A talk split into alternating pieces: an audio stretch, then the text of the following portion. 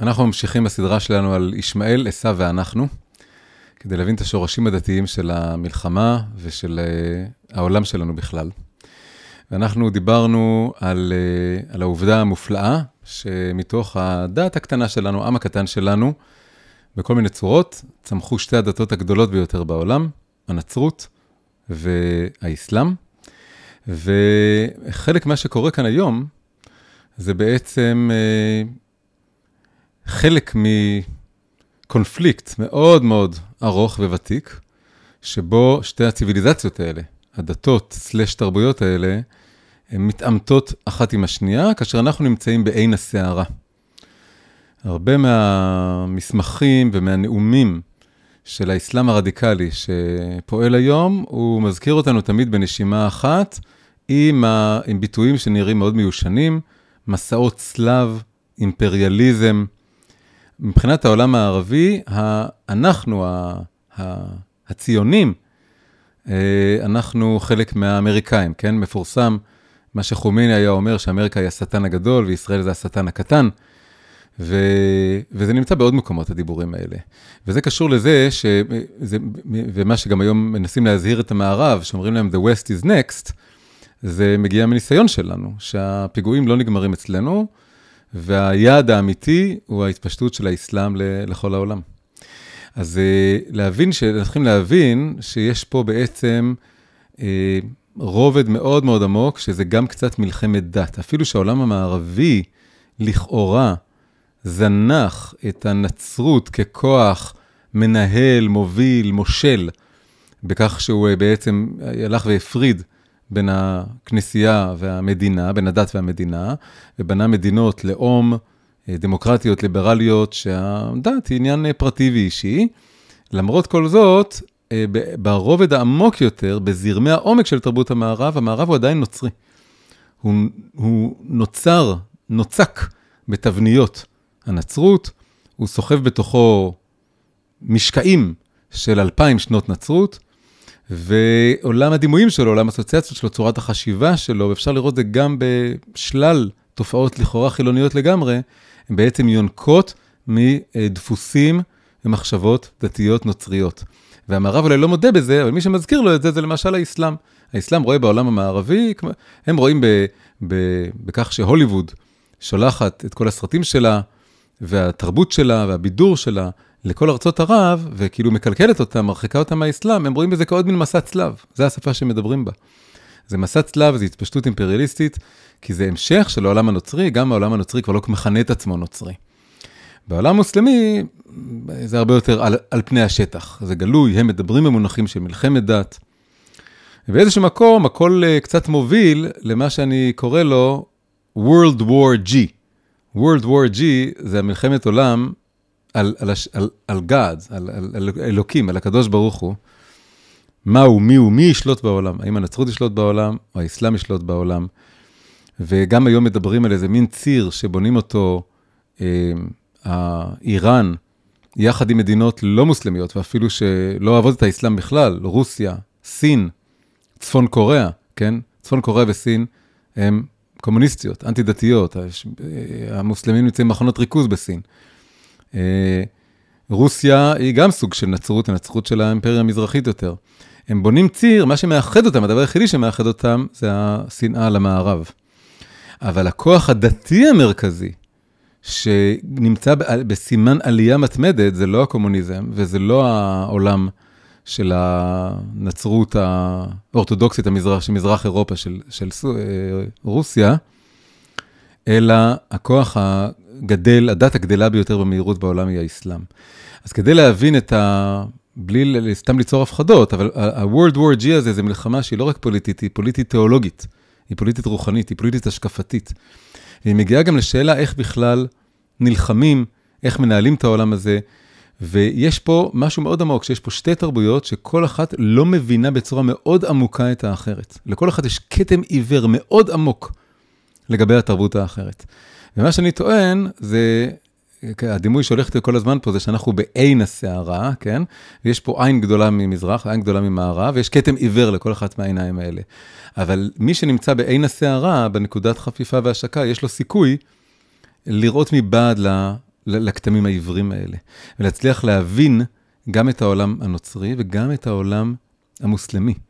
בגלל שאנחנו באיזשהו מקום המקור של שניהם, אז אנחנו רוצים להבין, להבין את כל הדבר הזה. אמ, אז מה שאני רוצה שנעשה הפעם, זה נסתכל קצת יותר על ההיסטוריה של איך התפתחו שתי הדתות האלה, איך הם צמחו, ובפרט להתייחס לשאלה שנקראת, אה, מה בעצם היחס של כל אחת מהדתות לנושא הכוח, הלוחמה, השליטה, האלימות. יש מושג שהרבה אנשים מדברים עליו, אלימות דתית. והמושג הזה חוזר משני כיוונים, הוא מופיע, משני כיוונים. מכיוון אחד הוא מגיע מהאתאיסטים שלא אוהבים אף אחד מהדתות. והם אוהבים להגיד, וכולנו מכירים את המשפט הזה, ונתקלנו בו, והוא כל הזמן צף בשיחות, שהדתות אחראיות לכל מעשי האלימות הכי גרועים. אם לא היה דתות בעולם, העולם היה הרבה יותר טוב, לא היה כל כך הרבה אלימות, לא היה את מסעות הצלב, לא היה את הג'יהאד, לא היה את כל, לא הייתה האינקוויזיציה, והדתות אחראיות על כל מעשי האלימות הכי הכי גרועים בעולם. חוץ מזה שזו טענה מאוד מאוד מופרכת, בגלל ששתי האידיאולוגיות הכי רצחניות בכל תולדות האנושות היו הקומוניזם והנאציזם. הקומוניזם, אגב, הרבה מעל הנאציזם מבחינת כמות הדם שהוא שפך. אנחנו זוכרים את הנאציזם מקרוב, כי הוא רצח שישה מיליון יהודים. אבל מאו צטונג וסטלין ביחד אחראים על עשרות עשרות מיליונים של נרצחים. אה, הקומוניזם היא הדת, האידיאולוגיה הרצחנית ביותר שאי פעם הייתה, ומאו מקום ראשון, סטלין מקום שני, היטלר מקום שלישי. אה, אבל הקומוניזם זה אידיאולוגיה אנטי-דתית לחלוטין. היא הכי מתנגדת לדתות שיצאו מהתנ"ך, לדתות המונותאיסטיות. וגם אה, אה, הנאציזם, הנאציזם אפשר להגיד שיסודות פגאניים של דתות טבע, פולחני הטבע, זה משהו קצת דתי, אבל זה הפוך, ההפך הגמור מהדתות של התנ"ך, מהדתות, מה שנקרא אברהמיות, שיצאו מאברהם אבינו. אז דווקא מסתבר שכשעוזבים את האמונה של אברהם, אז מסתבר שהעולם נהיה יותר רצחני. אז זה כבר מראה שהטענה הזאת מופרכת. אף על פי כן היא מושמעת, ואחד הדברים שמאפיינים את הטענה הזאת זה שהיא לא מעניין אותה ההבדל בין הנצרות, היהדות והאסלאם. היא אומרת, כל הדתות האלה, הן רצחניות, הן מביאות מלא אלימות לעולם. עכשיו, טענה מאוד דומה נשמעת מהסנגורים של הדת. הרבה מהסנגורים של הדת אומרים, מה פתאום, בדיוק הפוך. כל הדתות הן נורא טובות, גם היהדות, גם הנצרות, גם האסלאם, בבסיס שלהם הן מאוד מאוד טובות ושוחרות שלום, הן רוצות להביא שלום לעולם, הן מזכירות שיש בורא, הן מזכירות שיש ערך לחיים, קדושה לחיים, הן מזכירות שצריך לתת, לעשות מעשה חסד ולעשות צדקה, כולן. והן מיטיבות עם העולם, רק מה, בכולם גם יש להם את ה... אפשר לעוות אותם, אפשר לנצל אותם בצורה לא טובה, ואפשר אה, לקרוא לא נכון, או לסלף את הטקסטים שלהם. ולקחת אותם למקום אלים, ובכולם גם יש קצת טקסטים אלימים. וזו שאלה של כל אחד, אם הוא מדגיש אותם, הוא מדגיש את הטקסטים היפים.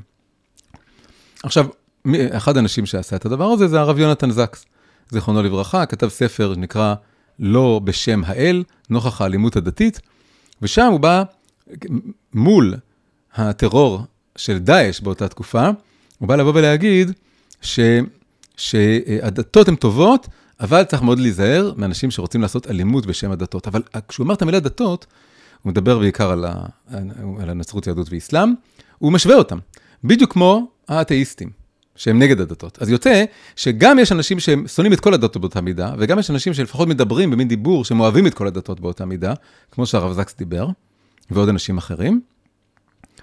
והם כולם אומרים שאין הבדל בין הדתות לגבי כמה הן מועדות או מסוגלות לייצר מתוכן אלימות, וכמה להפך יש בהם כוח שיכול למנוע או לווסת או לאזן או, או לצמצם אלימות. הם לא נכנסים להשוואה הזאת.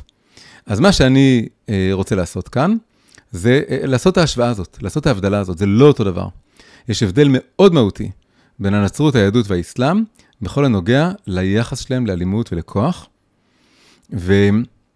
וחייבים לעשות את ההשוואה הזאת. היה ספר מאוד מפורסם של ויליאם ג'יימס, שהיה אבי הפסיכולוגיה של הדת, אמריקאי, ובסוף מאה ה-19, תחילת מאה ה-20, הוא כתב ספר שנקרא החוויה הדתית לסוגיה, ככה זה נקרא בעברית, The Varieties of Religious Experience, חוויה דתית לסוגיה. אז אני בדיוק בימים אלו מסיים מאמר גדול, שנקרא האלימות הדתית לסוגיה, שהוא בא להשוות בין האלימות הדתית, שזה לא יהיה סתם איזה מושג שזורקים אותו ואומרים, זה, כל הדתות יש להם אה, צד אלים וצד לא אלים, ובואו נדגיש את הראשון, ונדגיש את הלא אלים, ונחליש את הצד האלים, אלא לא, יש הבדלים. אז כדי להבין את ההבדלים צריך להבין משהו עמוק על איך הדתות בנויות. עכשיו, במאמר בניתי את זה נצרות ואז אסלאם ואז יהדות, כדי שהיהדות תהיה כאילו הפאנץ'. אבל עכשיו אני אגיד את זה בסדר ההפוך, נגיד בסדר שהדתות יתפתחו. ו- וזה יעזור מאוד להבין את הדבר הזה. אז נתחיל משהו בסיסי על, ה- על, ה- על היהדות, ואז נבין מה זה אומר לנו על הנצרות והאסלאם. למה אותם משווים אומרים שבכל הדתות יש משהו מאוד אלים? בגלל שהם מסתכלים למשל על התנ"ך. התנ"ך, כל אדם אה, מודרני, אה, שגדל בחברה ליברלית, שגדל בעולם מאוד מאוד מעודן, עולם שאין בו הוצאות להורג, אין בו ענישה גופנית, עולם שבו כל אדם נורמלי יהיה נגד רצח עם, ויהיה נגד רצח חפים מפשע, כן? ואם צצה קבוצה שהיא לא כזאת, אז כולם מיד קוראים לה נאצים, או קוראים לה שטן, או קוראים לה חיות.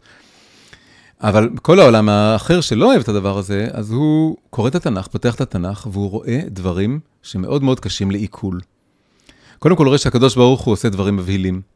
הוא בורא את האנושות, ואז אחרי 20 דורות, הוא... עשרה דורות, הוא uh, מכחיד אותה במבול, שהורג את כולם חוץ ממשפחה אחת. הוא רואה שאחרי זה הוא יכול להפוך ערים שלמות, כמו סדום ועמורה. הוא רואה שאחרי זה הוא יכול להפיל מכות נוראיות על מצרים, כולל להרוג את כל הבכורות של המצרים. כל זה דברים מבהילים את הנפש למי שלא אה, קרוב לזה, לא גדל על זה. ואחרי זה רואים עוד דברים שקשה לעכל אותם. המצווה מחיית עמלק, כולם, כל, כל, כולל הילדים. והמצוות להרוג את שבעת העממים. עם ישראל מגיע לארץ ישראל, ארץ כנען, כדי לכבוש אותה הוא צריך. להילחם בשבעת העממים. הוא רואה המון המון עונשי מוות. מאוד קשה לקרוא את זה. המון אנשים שדינם מוות, והמוות זה כולל בסקילה, וכולל בסייף, וכולל בשריפה, כל מיני דברים כאלה. אה, הוא רואה משפטים כמו עין תחת עין, וכן הלאה וכן הלאה וכן הלאה. ובאמת, והוא רואה שהמון עבירות, שגם היום לא ייחשבו בכלל לעבירות חמורות, עבירות בין אדם למקום, שחילול שבת, שזה בעצם מי שמחלל שבת, לפי התורה, כך כתוב, דינו סקילה, מחלל שבת. זה מבהיל לראות כל הדברים האלה. אז מסתכלים על התנ"ך ויש שם דברים מאוד מאוד קשים. מה לא מסתכלים, מה לא מבינים, מי שמסתכל על זה ככה ומזדעזע? שהיהדות לא בנויה רק מהתנ"ך.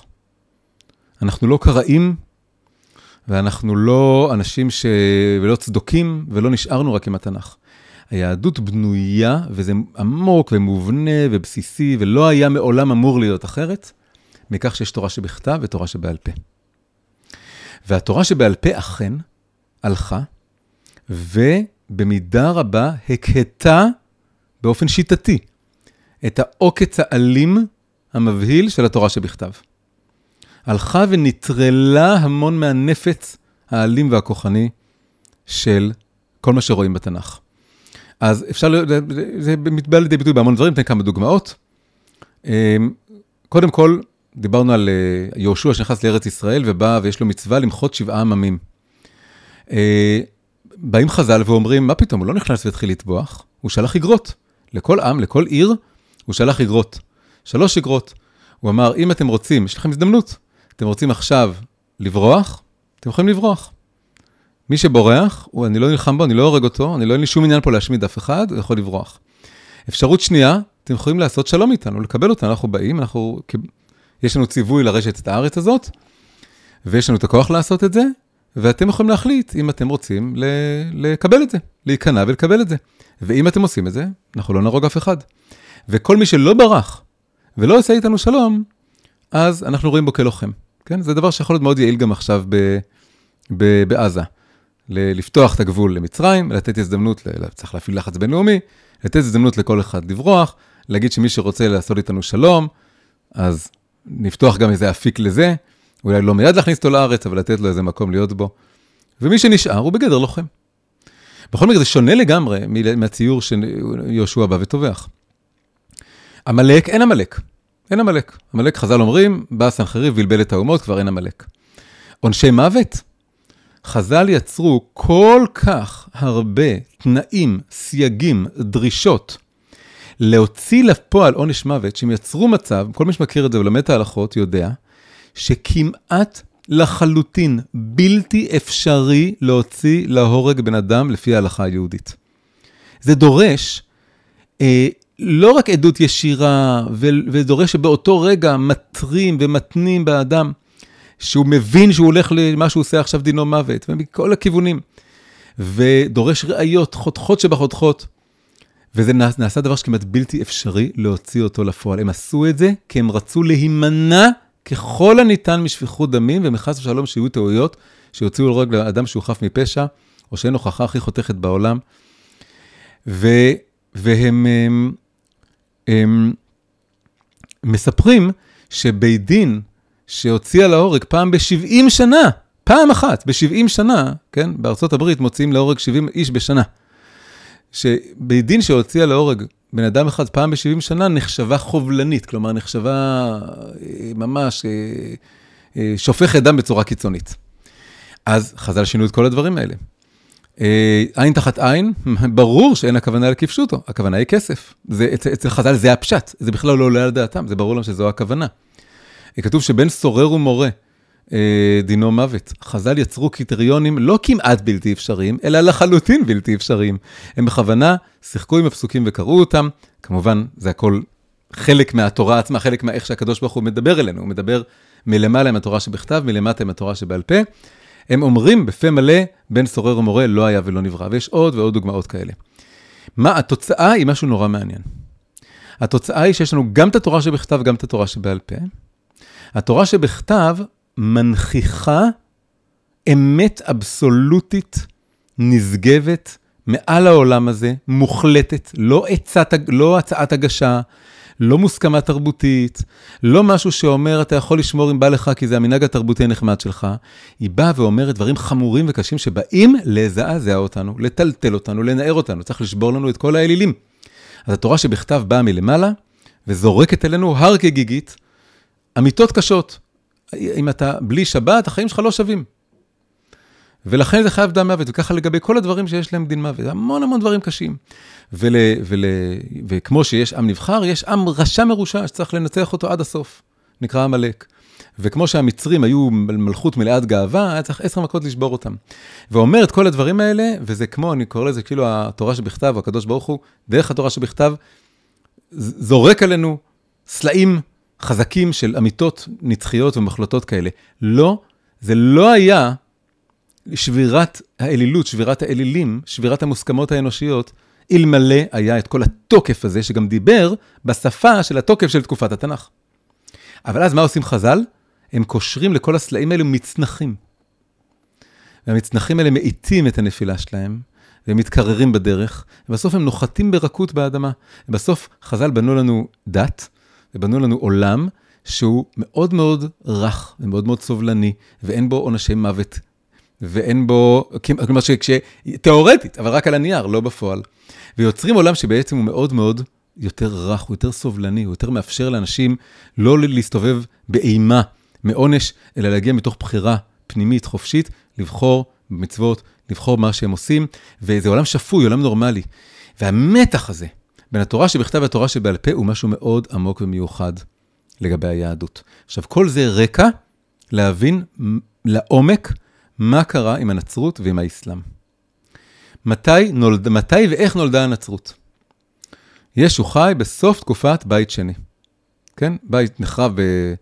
יש מחלוקת אם זה היה שנת 68 לספירה או 70 לספירה, כך או כך, זה יוצא אחרי, ישו זה בערך שנת 0, נצלב בגיל 33, אנחנו מדברים סוף סוף תקופת בית שני. בתקופה הזאת אנחנו תחת שלטון רומאי, הסנהדרין למעשה, אה, אין לו כוח להוציא כבר להורג, אמ, והעם ישראל הוא במצב מהחלשים שהוא אי פעם היה. הוא תחת כיבוש, והוא על סף חורבן, ובשנים הראשונות של הנצרות הם היו מסביב, על רקע החורבן הזה. והנצרות, אני קורא לזה ככה, הנצרות נולדה מרוח התורה שבעל פה. מהרוח של חז"ל, שמרככים ומעדנים ובונים את היהדות כדת מאוד מאוד אישית, מאוד פרטית. אין את החלום שיש בתנ"ך, להקים ממלכה, להקים מדינה, אין, הרומאים שולטים בנו, אז מה, מה יש לעשות? ללמוד תורה, להתפלל, לעבוד על תיקון מידות. זה היה היהדות של חז"ל, מכורח הנסיבות. בגלל שהיינו כבר בלי שליטה פוליטית, ואחרי זה היה חורבן, אז עוד יותר, אפילו קורבנות לא יכולנו להביא. והנצרות צומחת בתוך התקופה הזאת, ישו יהודי, כל התלמידים שלו יהודים, והם מקדשים את הפסיביות והתודעה הזאת שאנחנו רק דת רוחנית פרטית, מקדשים אותה ולוקחים אותה לאקסטרים, לקצה. לא רק שאנחנו לא מתיימרים להיות כרגע בעלי כוח פוליטי, אלא לפי הנצרות, דת ומדינה, דבר נפרד ומנותק לגמרי. ישו אומר, תנו לקיסר את אשר לקיסר, ולאלוקים אשר לאלוקים. הפרדה מוחלטת, אנחנו לא מתעסקים פוליטיקה.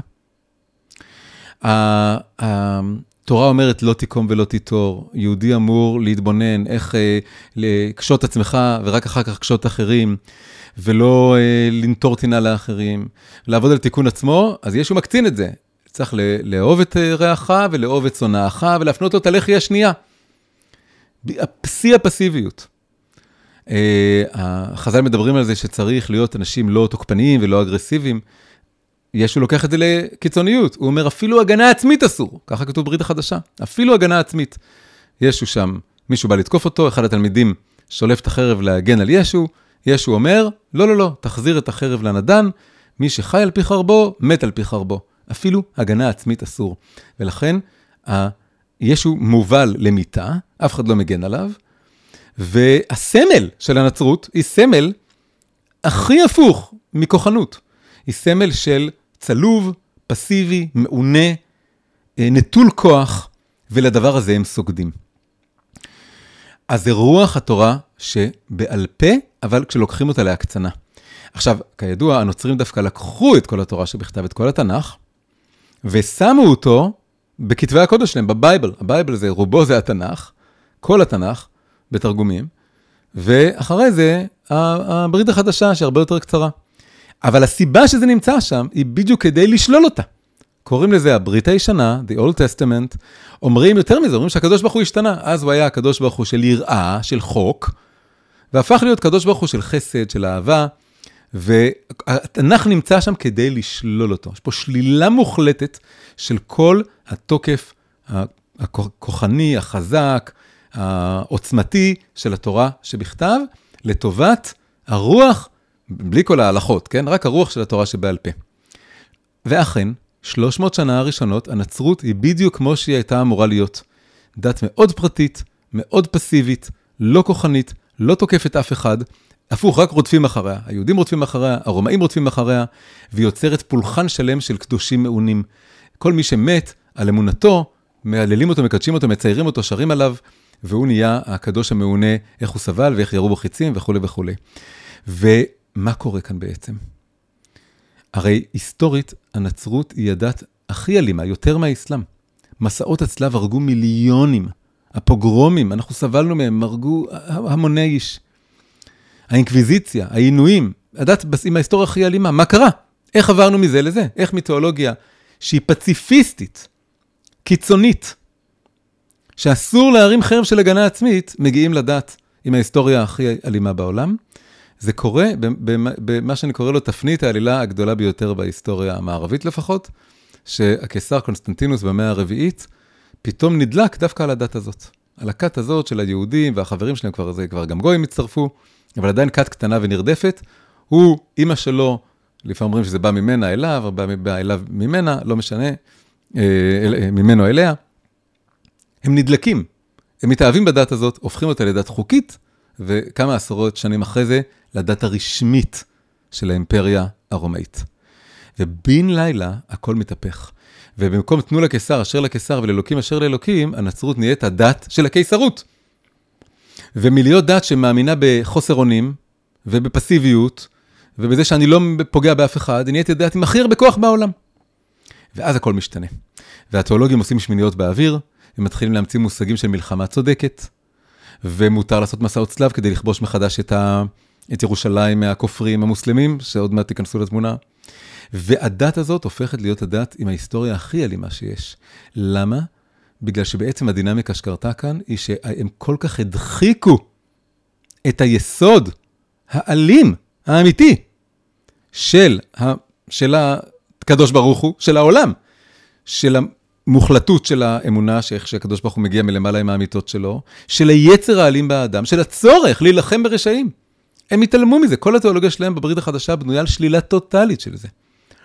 אז כשאתה מדחיק משהו ואתה מתעלם ממנו, הוא סופו להתפרץ בצורה הכי הכי גרועה.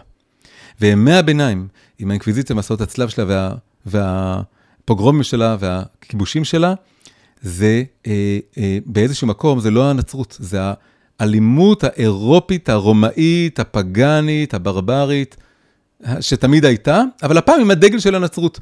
אבל בהפוך על הפוך, זה מזין אחד את השני. הסמל הזה של הצלוב, המסכן, העלוב, משתמשים בו לאלימות נורא נורא גדולה. באמת, מה קרה בסוף? כלומר, בהמשך ההיסטוריה, מגיע המאה ה-16, המאה ה-17, צומחת המהפכה הפרוטסטנטית, והיא רוצה להחזיר את הנצרות לשורשים שלה, ובאיזשהו מקום הקתולים מצטרפים במובן שהם, הכוח הפוליטי שלהם נלקח, ואירופה כולה והמערב כולו בוחר בהפרדת דת ומדינה, כמו שישו אמר מההתחלה. הוא בוחר לנהל את המדינות בצורה דמוקרטית חילונית, והנצרות הופכת להיות משהו אישי, רוחני, פרטי, והיום זה העולם שהכי שוחר שלום, כן? זאת אומרת, הנאציזם, הדברים שהתפרצו, היו אה, אותם כוחות פגאנים ברברים, שדווקא כשהנצרות הסתלקה, הם, הם יצאו לפני השטח. וככל שהדבר הזה שוקע, המערב בוחר בדרך לא אלימה, בגדול, הוא משתדל לבחור בדרך לא אלימה. מה העתיד צופן? אני לא יודע.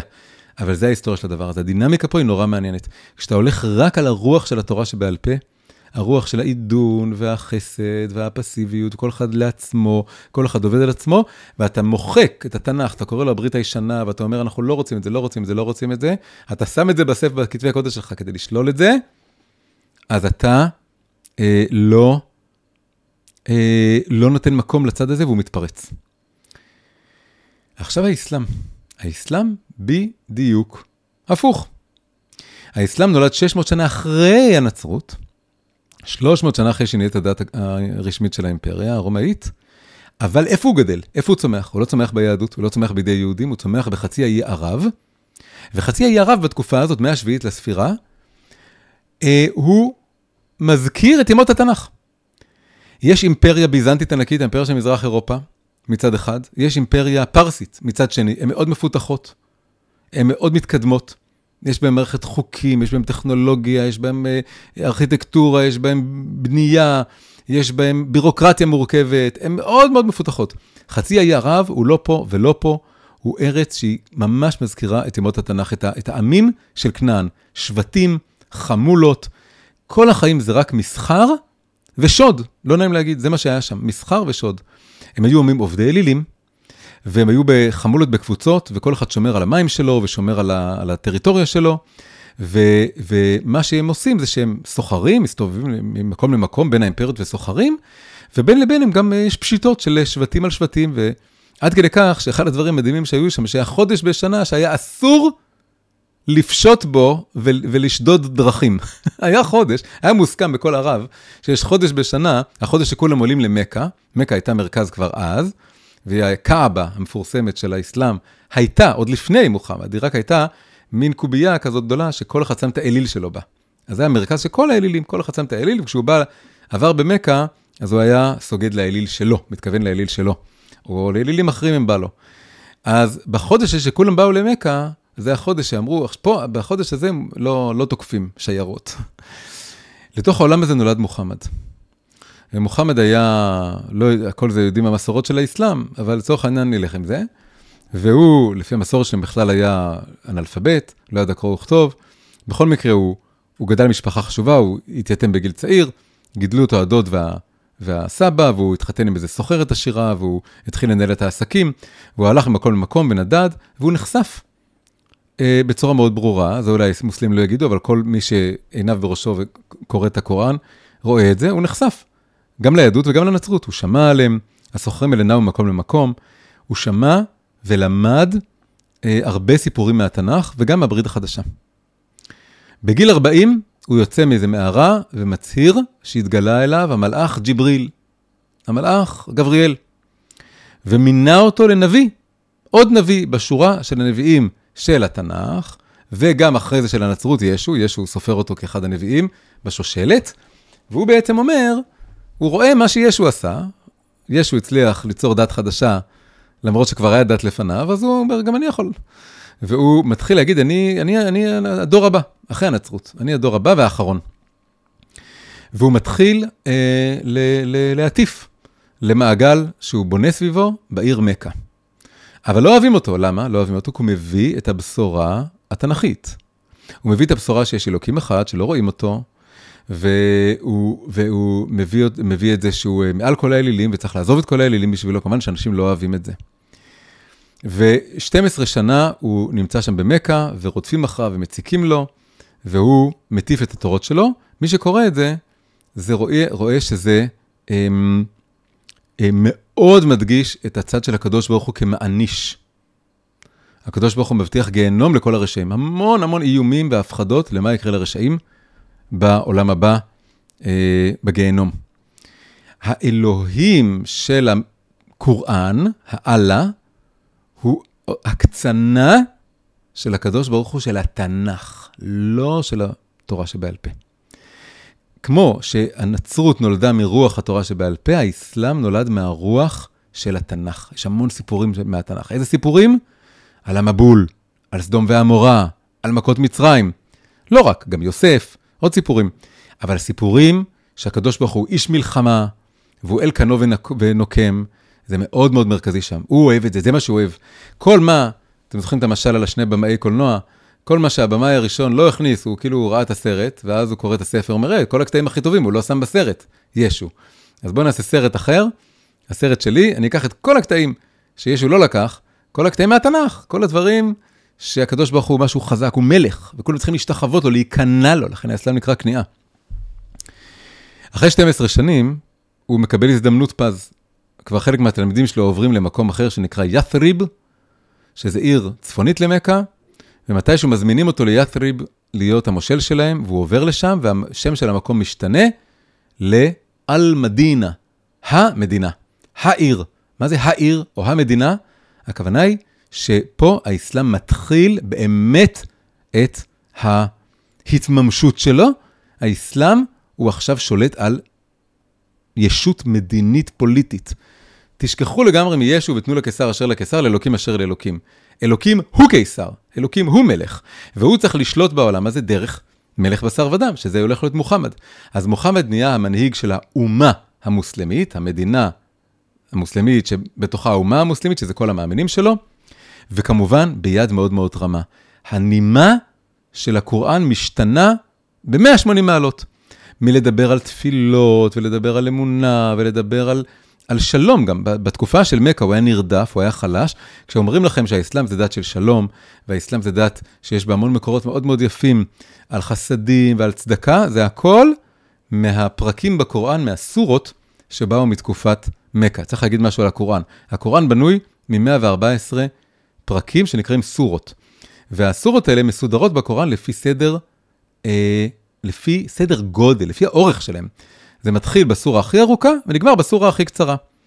אבל זה לא כרונולוגי, זה ממש כאילו לקחו שתי חבילות, אה, שתי חפיסות קלפים, כי בעצם הסורות של הקוראן הם משתי תקופות, אה, הרובן, שני שליש בערך, מה-12 שנים הראשונות במכה, והשליש האחרון, מהעשר שנים האחרונות במדינה.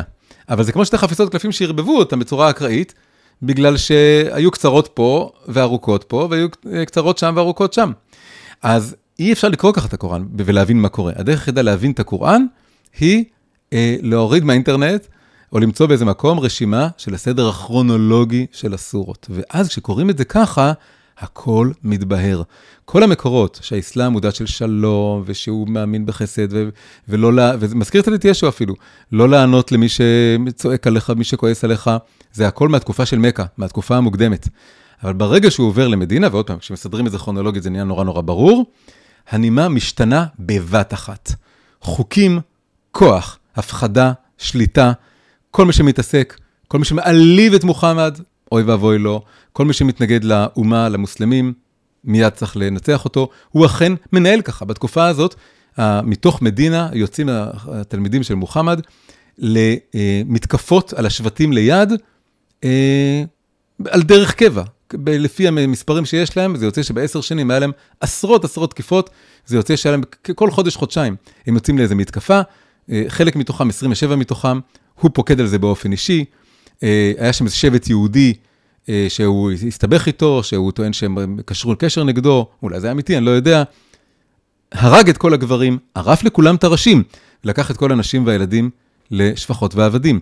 כל הדברים האלה היו אצל מוחמד מהרגע הראשון. ההפך הטוטלי, הגמור, 180 מעלות מהנצרות בתחילת דרכה.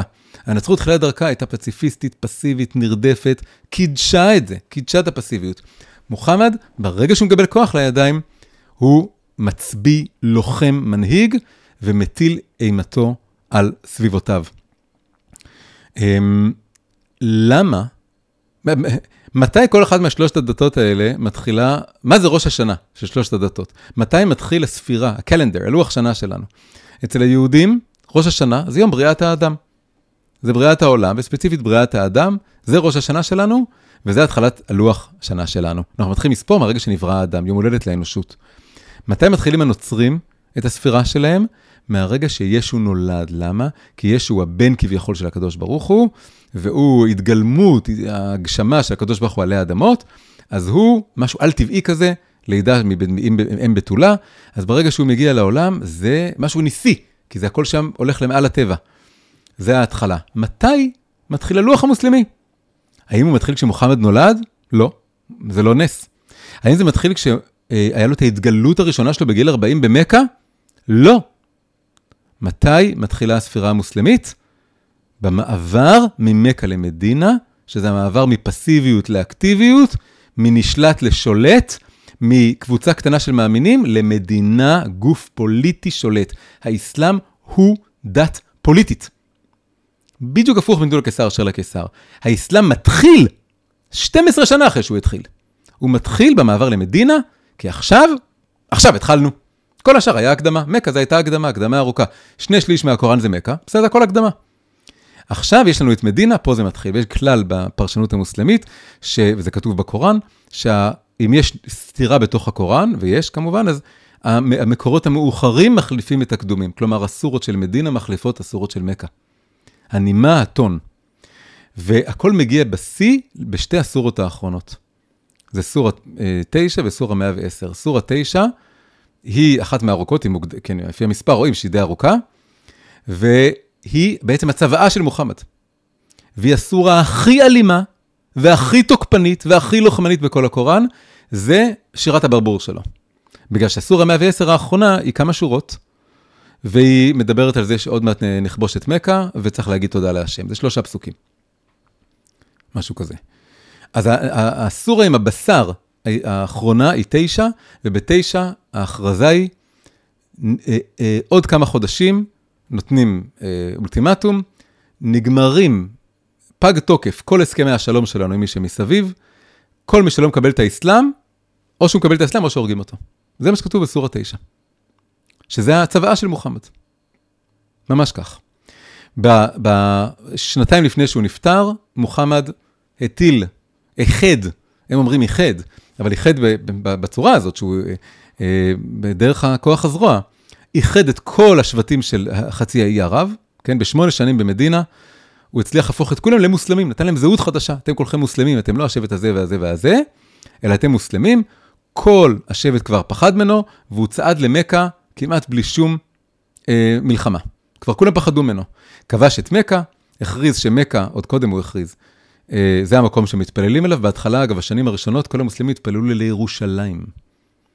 בהתחלה המוסלמים התפללו לירושלים, אבל מתי שהוא אמר צריך להתפלל למכה, הוא שם את הכוונת שלו על מכה, בא, רוקן את הקעבה מכל האלילים, השאיר אותה ריקה, הוא אומר, ככה זה משקף את הקדוש ברוך הוא, את אללה, ו, אה, והוא נפטר כשכל חצי ערב הוא אה, מוסלמי, ומה שקרה, אתם זוכרים שלנצרות לקח 300 שנים עד שפתאום מישהו ברומא גילה אותם, והפך אותם לדת האימפריה, ואז פתאום הם, הם הגיעו למה שהם הגיעו. אצל האסלאם זה הכל קרה בפחות מ-150 שנה. מהרגע שמוחמד מת, התלמידים שלו, עם הנאום האחרון שלו, סורה 9, זה מצלצלת באוזניהם, יוצאים למסע הכיבושים המהיר, ב, המהיר ביחס לגודל שלו, ביותר בהיסטוריה. ש... זה האימפריה אחת הכי גדולות בעולם, היא הגיעה מצפון ספרד עד צפון הודו, בפח... במאה וקצת שנים. זה לא נתפס, לא היה כזה דבר. לא לפני ולא אחרי, לא רומא, לא מונגוליה, לא פרס. אף אחד לא הגיע לכזה שטח בכזה מהירות. נפלו שדודים, באמת האימפריה הפרסית כבר התפוררה, האימפריה הביזנטית התפוררה, זה שיחק לטובתם, ואת כל צפון אפריקה ועד לתוך אירופה אה, שמעל הים התיכון, ספרד. והנחילו את הערבית כ, כ, כשפה הרשמית, את האסלאם בתור הדת הרשמית, ונתנו לנוצרים ויהודים לחיות שם בתור דימי, זה נקרא, כן? בני חסות, צריכים לשלם ג'יזיה, שזה מין אה, מס כזה, להיות מושפלים. לא היה עניין למחוק אותם, זה עד היום ככה. יש יהודים באיראן, לא הורגים אותם. אין עניין להרוג אותם. אין עניין גם שלא יהיה יהודים בעולם. יש עניין שהיהודים לא ישלטו. הכל זה מי שולט, זה האסלאם. האסלאם רוצה שכל העולם יהיה, ישתחווה לאללה, וזה צריך להיות מדינה מוסלמית. לא סתם דאעש נקרא מדינה מוסלמית של אה, סוריה ועיראק, וזה, רוצים מדינה מוסלמית לכל העולם. מאז שבנו את החליפות זה נקרא, החליף זה מי שמחליף את מוחמד, השליט שמחליף את מוחמד, שהחזיק 1400 שנה, עד סוף מלחמת העולם הראשונה. שאז אטאטורק, טורקיה רצה לחלן את טורקיה, היא כבר הייתה אימפריה מאוד קטנה, אימפריה עות'מאנית, הוא פירק אותה חליפות סופית, ובהשפעה מערבית כמובן, כן? והאסלאם עדיין עם עלבון צורב על, על, על איך המערב פירק לו את החליפות שלו. החליפות הייתה אימפריה מאוד גדולה, מאוד משגשגת, אבל כל הזמן עם ניסיונות להגדיל את עצמה. תואר הזהב המפורסם והעידן שהיה שם אומנות ומדע ומתמטיקה, הכל נכון. היה תרבות משגשגת מאוד בתוך החליפות. אבל כלפי חוץ, כל הזמן ניסיון לכבוש את אירופה ולנסות לגרש את הנוצרים. מסעות הצלב היו תגובה להתפשטות של האסלאם.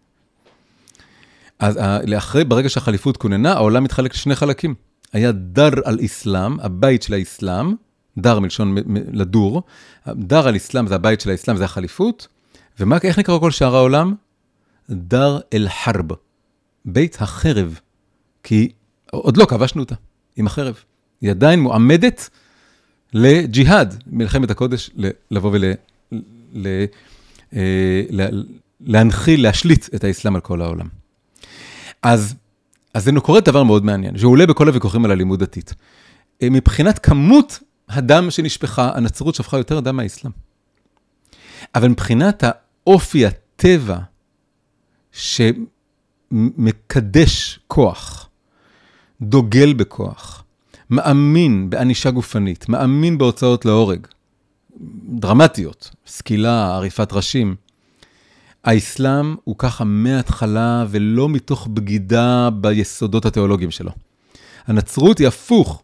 הנצרות לקחה את רוח התורה שבעל פה והקצינה אותה, הדחיקה את הצד בקדוש ברוך הוא ואת הצד בחיים, את הצד באדם, שהוא הצד האלים. הדחיקה והוא התפרץ.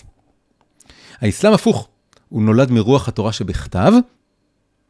האלוקים של הקוראן, קוראן זה אפילו דומה למילה מקרא, זה אחת התיאוריות שהמילה קוראן זה שהוא רצה להחליף את המקרא.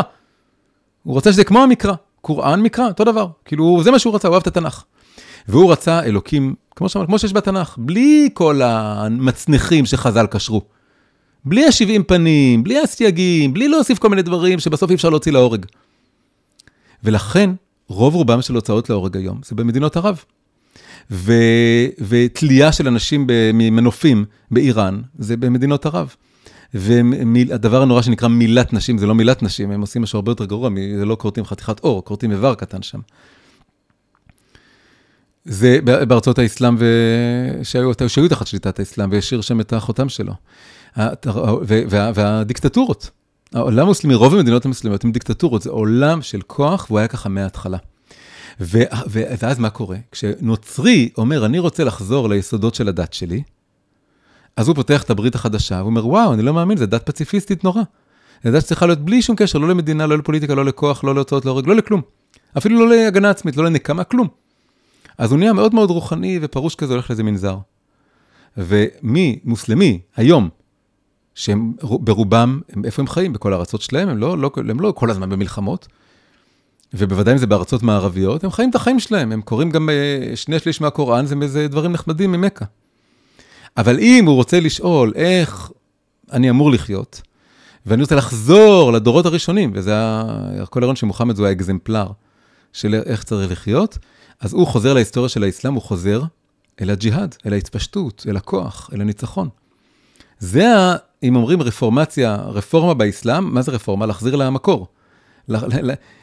כל האסלאם הרדיקלי של היום, זה הניסיון של מוסלמים לחזור למקור, לחזור לימי התהילה, להחזיר את החליפות, להשתלט חזרה על כל העולם. ולכן היום, האלימות שמתפרצת בעולם היא לא מהיהודים. אם מוצאים פה ושם איזה טרוריסט יהודי, איזה משהו, זה בדיחה, אז אין מה להשוות את זה, כולם יוצאים נגד זה. זה לא, אף אחד לא מחלק סוכריות ואף אחד לא חוגג את זה בהפגנות של מאות אלפים ברחבי העולם. אבל האלימות הזאת היא באה מהאסלאם ולא מהנצרות. הנצרות עשתה מעין תשובה על, על, על המסעות הצלב שלה והאינקוויזיציה שלה. כבר מאות שנים שהיא עושה את התשובה הזאת, והפכה להיות עולם שבנוי על ליברליזם ודמוקרטיה ו- וחופש. אם כי, צריך לומר, התמימות הנוצרית עדיין שם. למה אירופה פתחה את שעריה למוסלמים? למה היא כל הזמן מגלה מדיניות כזאת של הכלה ושל אה, אה, ניתן כסף, ניתן מרחב מחיה, ניתן מרחב מסחר, אז הכל יהיה בסדר. וגם אנחנו נשבנו בקונספציות האלה. כאן, כי אנחנו תחת השפעה מערבית נורא נורא גדולה, זה, זה, זה בעצם חזרה של המוסר הנוצרי. עכשיו, אנחנו באיזשהו מקום בעין הסערה של כל הדבר הזה. בעין הסערה זה אומר שאנחנו קרואים בין אנשים, וזה מעגלים שלמים, כולנו מכירים את זה, שהם מאוד מאוד אוחזים במוסר נוצרי. לא, לא, לא, לא, כל בני אדם הם טובים, בטוח יש פתרון בשלום, בטוח יש פתרון ברוח טובה, וצריך לתת אמון, צריך לתת הסכמי שלום, ולא בדיוק להפנות את הלכי השנייה, אבל די לעשות את זה, לספוג, לסבול, לסלוח, ולפתור את הדברים בדרכי שלום, זה חשיבה מאוד מאוד נוצרית. בטח שלא לנקום ולהחזיר, המילה נקמה, אסור להגיד אותה, כי נוצרי לא יכול לסבול אותה, האוזן הנוצרית, האוזן המערבית לא סובלת אותה. ומהצד השני, ועכשיו האיזונים קצת משתנים בעקבות מה שקרה. אבל מהצד השני יש את המוות לערבים, ובמזרח התיכון צריך להילחם בערבית, ורק כוח הם מבינים שזה בעצם חשיבה יותר אה, מוסלמית, מושפעת מחשיבה מוסלמית, כן? היא דומה לדברים האלה. ו, ואגב, באמת, מי מוביל את הצד אחד? יש אנשים משני הסוגים משני הצדדים, אבל יש משהו מאוד אשכנזי ב... כן, זה מאוד, אצל, יותר אצל אשכנזים, הנטייה לחשוב במונחים נוצריים, בחשיבה של מוסר נוצרי, ולעומת זאת הולכים לעדות המזרח, יש הרבה יותר בפשטות את היכולת לצעוק את ה... כן, כל, כמו המוות לערבים, הצעקות האלה. זה בגלל שכל אחד צומח, צמח משתי התרבויות האלה. כן, היום כבר בסדר, אנחנו בכור היתוך והכל מתערבב. האמת, האמת היא שהשיטה היהודית, מוסר הלחימה היהודי, הוא יודע לדבר בשתי השפות. זאת האמת. הוא יש בו, יש לנו את התנ"ך, עם המוחלטות של התנ"ך, עם הטוטליות של התנ"ך, עם, ה, עם ההבנה שצריך אה, אה, להגיד אמירות ברורות, אמירות חזקות, שאינן משתמעות לשתי פנים, ואם זה אומר גם להילחם בכוח, ובכוח מאוד גדול. ויש לנו את התורה שבעל פה. והתורה שבעל פה מנסה בכל דרך אפשרית לרכך ולאזן ולעדן ולווסת ולמזער את כל השימוש ב, ב, באלימות ובכוח. אבל אנחנו דוברים את שתי, את שתי השפות וצריכים להשתמש בזה. ונסיים ב, בקטע מאוד עמוק שנמצא בזוהר, ואנחנו נפתח אותו בשיעור הבא, שהוא אגב האחרון בסדרה הזאת, זה הולך להיות ארבעה מפגשים. אמ, בזוהר כתוב דבר מופלא מאוד, מעניין מאוד. ישמעאל הוא הבן של אברהם, עשיו הוא הבן של יצחק. אבל אז כתוב ככה, כתוב כן, במקום ישמעאל היה את יצחק. במקום עשיו היה את יעקב. אבל אז כתוב כזה דבר. כתוב בזוהר, אני מתרגם את זה בארמית ואני קצת מרחיב את זה, כתוב איזה נשמות, מי הולך לגלותא דעשיו, לגלות של עשיו, מי הולך לשם? וכתוב בנוי דאברהם. הבנים של אברהם, זה מוזר, אברהם הוא אבא של ישמעאל, לא של עשיו. וכתוב, הבנים של אברהם, כאילו מי שהולך בדרך של אברהם, הוא אותו שולחים לגלות של עשיו. ומי הולך לגלות של ישמעאל? עוד פעם, מול ישמעאל היה את uh, יעקב, כן? אבל מי הולך לגלות של ישמעאל? בנוי די יצחק, הבנים של יצחק. מה? אבל יצחק הוא אבא של עשיו, לא אבא של ישמעאל.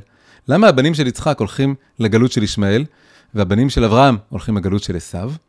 אז הדרך ל- להבין את המשפט הזה זה להבין שאברהם ויצחק מסמלים חסד וגבורה. והאמירה היא כזאת, האמירה היא שחל פה איזה מין היפוך. הדרך להתמודד עם הגלות של עשיו, עם תרבות המערב, היא להיות הבן של אברהם. מה הכוונה הבן של אברהם? איש חסד, איש מילים, איש דיבור, איש שלום. לנהל את הדברים בתרבות המערבית צריך להיות הבן של אברהם. הרב יונתן זקס הוא בדיוק כזה, הוא בדיוק היה כזה. הוא היה כולו אברהמי, הוא אהב את אברהם, והוא דיבר על חסד, והכל היה מאוד נעים ומאוד יפה ומאוד נחמד, ואין, ליהדות אין אלימות, והוא ממש מקדש את ה... את ה... הוא מאוד לקח את הרוח של התורה שב, שבעל פה, הוא, הוא קצת, הוא היה כל כך מוקף בין הנוצרים, ודיבר עם הנוצרים ונפגש איתם, אז הוא גם הטה את היהדות לשם, מאוד רואים את זה, שהכל, שלא יהיה לנו כוח, שלא נפגע באף אחד, לא נהרוג אף אחד. הוא היה, הוא היה קצת יותר מדי הבן של אברהם, אבל לכן הוא כל כך אהבו אותו במערב, כולל גויים, באנגליה, באמריקה. מקשיבים, לומדים את הרב זקס, איזה יופי, הוא כזה תרבותי, כזה רהוט, שפה כזאת עשירה ויפה, מסביר כך יפה. הוא הבן של אברהם, זה מתאים לגלות של עשיו, לגלות של הנוצרות. אבל בגלות של ישמעאל צריך את הבנים של יצחק. זה משהו אחר. הבנים של יצחק זה הבנים של הגבורה, של הכוח. וזה השפה, זה הדיבור. למה שני הכוכבים הכי גדולים עכשיו, הם, הם, אחד זה ערבי ואחד זה יהודי שגדל אצל הערבים, כן? זה יוסוף חדד ואיך קוראים לו? אליהו יוסיאן. הם שני הדמויות שעכשיו הכי כולם, וואו, מקשיבים להם. וזה כמין מים קרים על נפש עייפה, כי הם אומרים, אנחנו מנסים להגיד לכם כבר שנים, אתם במזרח התיכון, תתעוררו, אתם לא באירופה, אתם לא בקנזס, אתם לא באיזה מקום, אתם במזרח התיכון, וצריך לדבר ערבית, להילחם בערבית. הם בעצם אומרים לנו, בשפה של הספר הזוהר, אתם צריכים להיות הבנים של יצחק. באירופה תהיו הבנים של אברהם, תהיו, תכתבו מאמרים, תכתבו ספרים. פה זה משהו אחר, זה גבורה, זה חוזק, זה הרתעה, זה השפה לדבר.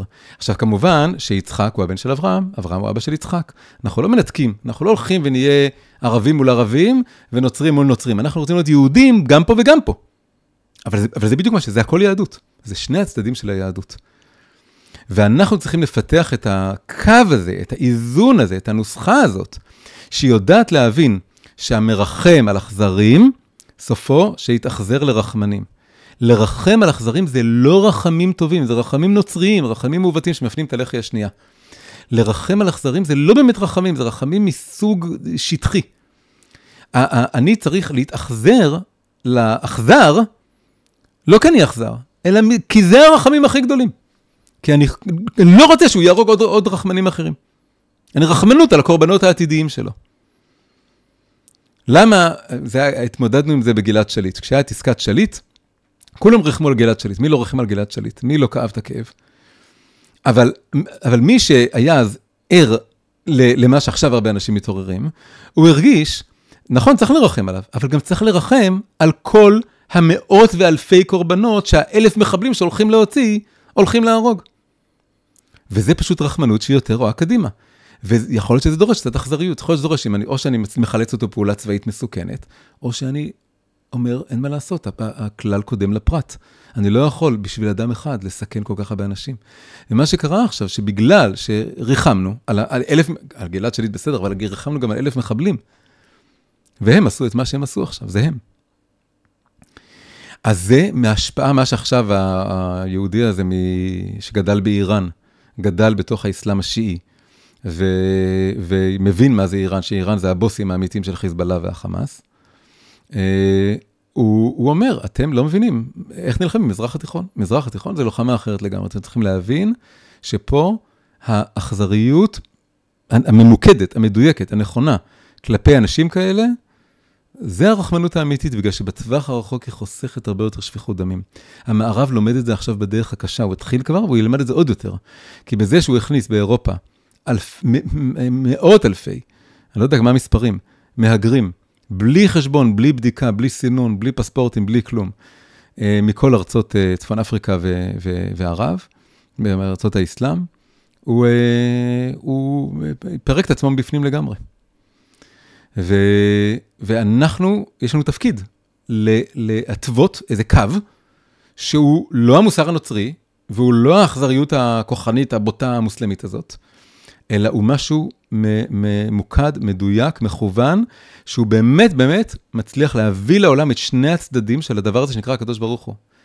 איך מביאים צדק אלוקי, אמת אלוקי, מוסר אלוקי לעולם, זה, זה לא סתם שלא אמרנו אף פעם, כמו הנוצרים, שהתורה שבכתב עבר זמנה, פג תוקפה, אה, היא, כבר, Old Testament כזה. לא, אנחנו אומרים, היא נצחית, והיא לא משתנה, והיא תקפה היום בדיוק כמו אז, רק שאנחנו מווסתים את האנרגיה שלה, את הלייזר שלה, דרך העדשה של התורה שבעל פה. וזה הרבה יותר עמוק ממה שהאסלאם עשה, שהוא רק, רק לקח את הקדוש ברוך הוא של המקראי הזה, החזק, ולא, ו, ובאמת יש מלא הוצאות להורג, לא, לא פעם ב-70 שנה ולא שום דבר קרוב לזה. ו, ו, ו, ומהצד השני יש את הגישה הנוצרית הזאת, שגם עשתה את השגיאה שלה, שבסוף, מה שאמרנו, ברבות הזמן, יצאה ממנה אפילו עוד יותר אלימות.